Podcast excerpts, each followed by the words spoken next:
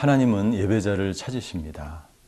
하나님은 우리의 삶 속에서 경건하게 말씀을 묵상하며 기도하며 이 세상 한복판에서 직장과 가정과 일터에서 하나님을 예배하는 삶을 살아가는 사람을 찾습니다. 물론 우리가 함께 모여서 예배하는 건 너무나 중요합니다.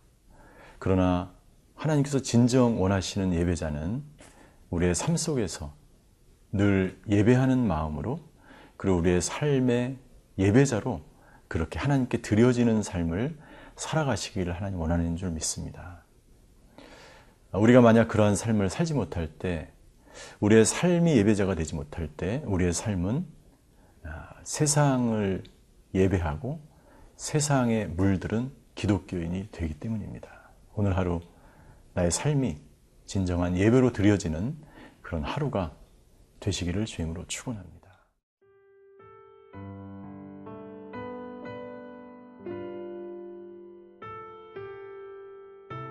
이사야 29장 1절에서 8절 말씀입니다. 슬프다 아리엘이여 아리엘이여 다윗이 진친 성읍이여 해마다 절기가 돌아오려니와 내가 아리엘을 괴롭게 하리니 그가 슬퍼하고 애곡하며 내게 아리엘과 같이 되리라. 내가 너를 사면으로 둘러 진을 치며 너를 애워 대를 쌓아 너를 치리니 네가 낮아져서 땅에서 말하며 네 말소리가 나직이 티끌에서 날 것이라. 네 목소리가 신접한 자의 목소리 같이 땅에서 나며 네 말소리가 티끌에서 짓거리리라. 그럴지라도 네 대적의 무리는 세미한 티끌 같겠고 강포한 자의 무리는 날려가는 겨 같으리니 그 일이 순식간에 갑자기 일어날 것이라. 만군의 여호와께서 우레와 지진과 큰 소리와 회오리 바람과 폭풍과 맹렬한 불꽃으로 그들을 징벌하실 것인즉 아리엘을 치는 열방의 무리 곧 아리엘과 그 요새를 쳐서 그를 곤고하게 하는 모든 자는 꿈같이 밤의 환상같이 되리니. 줄인 자가 꿈에 먹었을지라도 깨면 그 속은 여전히 비고 목마른 자가 꿈에 마셨을지라도 깨면 곤비하며 그 속에 갈증이 있는 것 같이 시온산을 치는 열방의 무리가 그와 같으리라. 오늘 저희가 읽은 이사야서 29장 이 본문의 말씀은 예루살렘의 위기와 그리고 그 예루살렘을 회복시키시는 하나님의 은혜에 대해서 기록하고 있습니다. 오늘 1절에 보시면 이렇게 이사야 선지자는 슬프다라는 말로 시작하고 있습니다. 슬프다 아리엘이요 아리엘이요. 이 아리엘은 예루살렘을 나타내는데 이 원 뜻은 엘이 하나님이고 아리가 사자라는 뜻입니다. 하나님의 사자 예루살렘. 예루살렘 성 예루살렘이라는 것을 다윗의 진친 성읍으로서 이것이 예루살렘이라는 것을 알 수가 있습니다. 왜 예루살렘 성이 슬픈 그러한 성이 됐을까요? 해마다 절기가 돌아옵니다. 이스라엘 백성들은 이스라엘 백성의 모든 남자들은 1년에 세 번 절기를 드리기 위해서 예루살렘으로 꼭 가야 했습니다. 그런데 이스라엘 백성들에게 그것이 의무가 되었고 종교적인 행위로 전락하게 되었습니다. 그들은 예루살렘에 가서 절기를 드리고 제사를 지내면 그의 모든 종교적 의무를 다했기 때문에 그 이후의 삶은 예, 어떤 삶을 살든지 상관하지 않았어요. 그러니까 그 예배 드리는 것으로 마치 모든 하나님을 예배하는 것이 다 커버된다는 생각을 했던 것이죠. 그래서 이사야 선지자는 압축적으로 이야기하는 것입니다. 예루살렘 성이 단순히 절기마다 드려지는 그래서 사람들이 그 절기마다 드려지는 예배를 통해서 하나님께 예배하는 자가 되었다라고 생각하는 것. 그러나 정작 그들의 삶은 형식적이고 외선, 외식적이고 위선적인 그러한 삶을 살아가고 있었습니다. 삶은 변화되어지지 않고 단순히 절기가 되어서 예배를 드리고 종교적 행위로 빠져 있는 이스라엘을 향하여 정말 슬프다라고 이사야 선지자는 선포하고 있는 것이죠.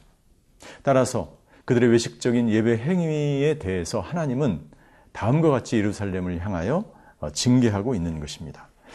2절과 3절에 그것이 나와 있죠. 내가 아리엘을 괴롭게 하리니 그가 슬퍼하고 애곡하며 내게 아리엘과 같이 되리라. 예, 그들이 고통스러운 그러한 위기를 경험하게 될 것이다. 3절 내가 너를 사면으로 둘러 진을 치며 너를 애워 대를 쌓아 너를 치겠다라고 말씀하고 있습니다. 이것은 BC 701년에 아수르의 사네립이 예루살렘을 침공함으로 이 예언이 이루어지게 되는 것을 볼 수가 있습니다. 아수르의 침공을 받은 예루살렘은 고통 가운데 하나님께 그 고통을 호소하는 것을 우리는 알 수 있습니다. 그 호소의 목소리가 바로 4절에 나와 있는 목소리. 내가 낮아져서 땅에서 말한다. 나직이 티끌에서 너희 목소리가 날릴 것이다. 너의 목소리는 신접한 자의 목소리 같이 땅에서 나며 내 말소리가 티끌에서 짓거리라. 여러분 이것은 굉장히 은유적인 그런 어려운 표현인데 이 표현은 한마디로 이야기하면 아스루의 침공을 받은 예루살렘에 사는 백성들이 말할 수 없이 말할 수도 조차 없는 그런 두려움 가운데 휩싸여 있기 때문에 예, 그 표현을 땅에서 소리가 나는 것으로 표현했고 그 소리가 말소리가 티끌처럼 짓거려지는 것으로 두려움의 목소리를 바라는 것으로 비유적으로 은유적으로 표현한 것이죠. 여러분들 말할 수조차 없는 두려움 가운데 예루살렘 성에 놓이게 되었습니다. 예루살렘 성이 하나님을 예배하고 하나님을 경건하게 예배드리고 제사를 드리는 이 거룩한 성 예루살렘이 단순히 외식적인 종교적 행위로서의 예배를 드리는 사람들로 넘쳐남으로 인하여 그들이 예루살렘 성의 기능을 상실했고 이스라엘 백성으로서 온전한 그들의 삶 속에서 예배드리는 자의 모습을 찾아볼 수 없기 때문에 하나님은 외식하는 성도들을 향하여 이 시대를 향하여 말씀하고 있는 것입니다. 저와 여러분들은 오늘 하루 어떤 예배자의 삶을 살아야 할까요? 주일날 한번 예배드리는 것으로 나는 예배자라고 나는 하나님께 예배하는 삶을 산다라고 말할 수는 없겠죠. 저와 여러분들의 오늘 하루의 일상 속에서의 삶이 하나님 앞에서 나의 시간과 나의 열정과 나의 모든 것이 하나님께 드려져서 하나님에게 붙들린 예배자가 되어서 살아갈 때 오늘 이스라엘 백성과 같이 외식하는 자의 예배가 아니라 절기를 종교적으로 지키는 의무로 삼는 것이 아니라 진정 우리의 삶 속에서 예배드리는 자의 거룩한 소명을 우리가 계속 살아가야 될 줄 믿습니다.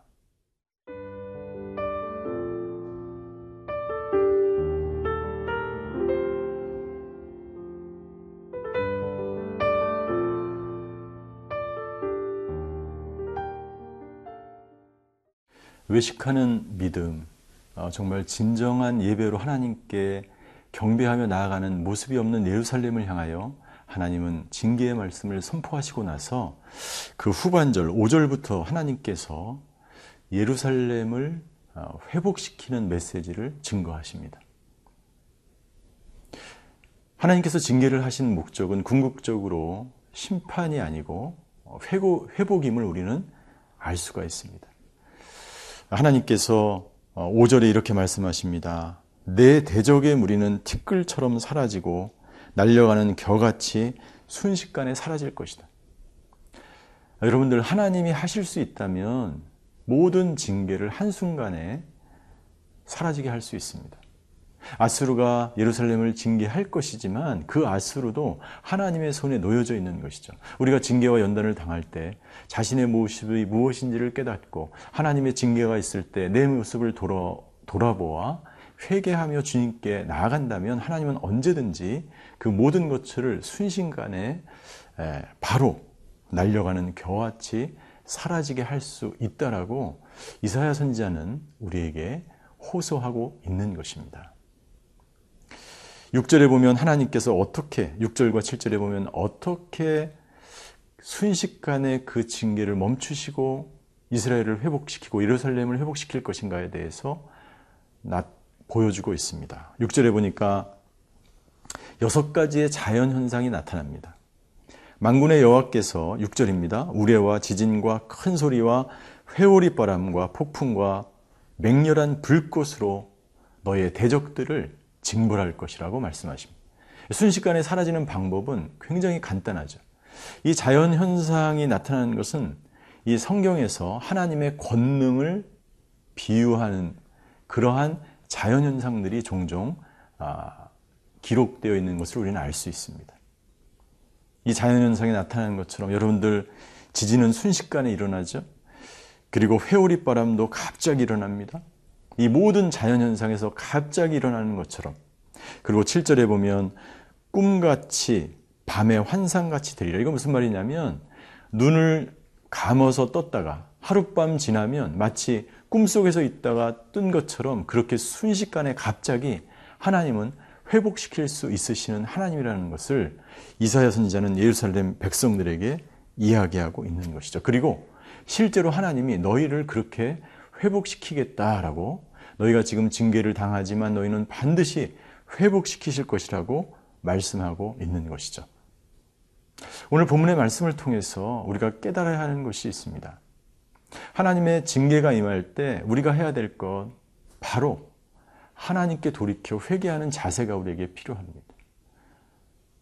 내가 왜 이런 어려움을 당하고 내가 이런 왜 환란을 당해야 되고 내가 왜 이 고통 가운데 살아야 되는지 여러분들 자기를 돌아보지 않는 사람은 그 징계가 너무나 그 사람에게 예, 값싼 은혜처럼 주어지는 것이죠. 그러나 조그만 징계를 당해도 자신을 돌아보는 사람들은 그 징계가 그 사람에게는 엄청난 폭포수와 같은 은혜가 된다는 것입니다. 두 번째 우리가 깨달아야 하는 것이 있습니다. 하나님은 반드시 하나님의 백성을 회복시키시고 그 백성을 위로하시는 하나님이라고 하는 것입니다. 징계가 목적이 아니라 회복시키시는 그 하나님을 오늘 저와 여러분들이 체험했으면 좋겠습니다. 그 하나님은 우리가 어떤 위기 상황 가운데서도 우리를 위로하시고 우리를 반드시 하나님의 백성을 회복시키시는 그 하나님이 오늘 저와 여러분들의 하나님이 되시기를 주님의 이름으로 축원합니다. 기도하시겠습니다.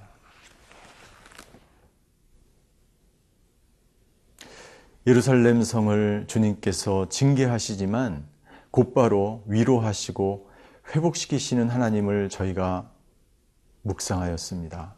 하나님, 우리의 삶 가운데도 찾아오셔서 우리를 징계하심이 우리를 회복시키는 데 목적이 있음을 깨닫는 하루가 되게 하여 주시옵소서. 오늘 우리의 인생 가운데 찾아오셔서 우리를 위로하시고 우리의 삶의 여정에 회복의 역사를 일으키시는 그 하나님을 만나는 하루가 되게 하여 주시옵소서. 감사드리며 예수 그리스도의 이름으로 기도하였습니다. 아멘.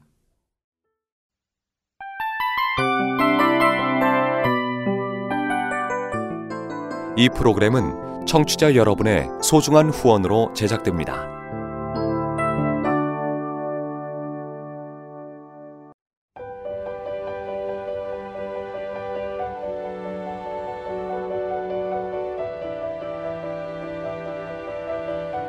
세상에는 수많은 교회들이 있지만 더 깊이 있는 말씀 강해를 찾기 위해 크기로만 교회를 선정하지 않습니다. 보다 좋은 영적 콘텐츠를 더 많이 나누기 위해 방송비를 받지 않습니다. 1년 365일 복음만 전하고 싶어서 우리는 광고를 하지 않습니다. 온누리의 복음을 땅끝까지 CGN TV와 함께 땅끝 선교사가 되주세요.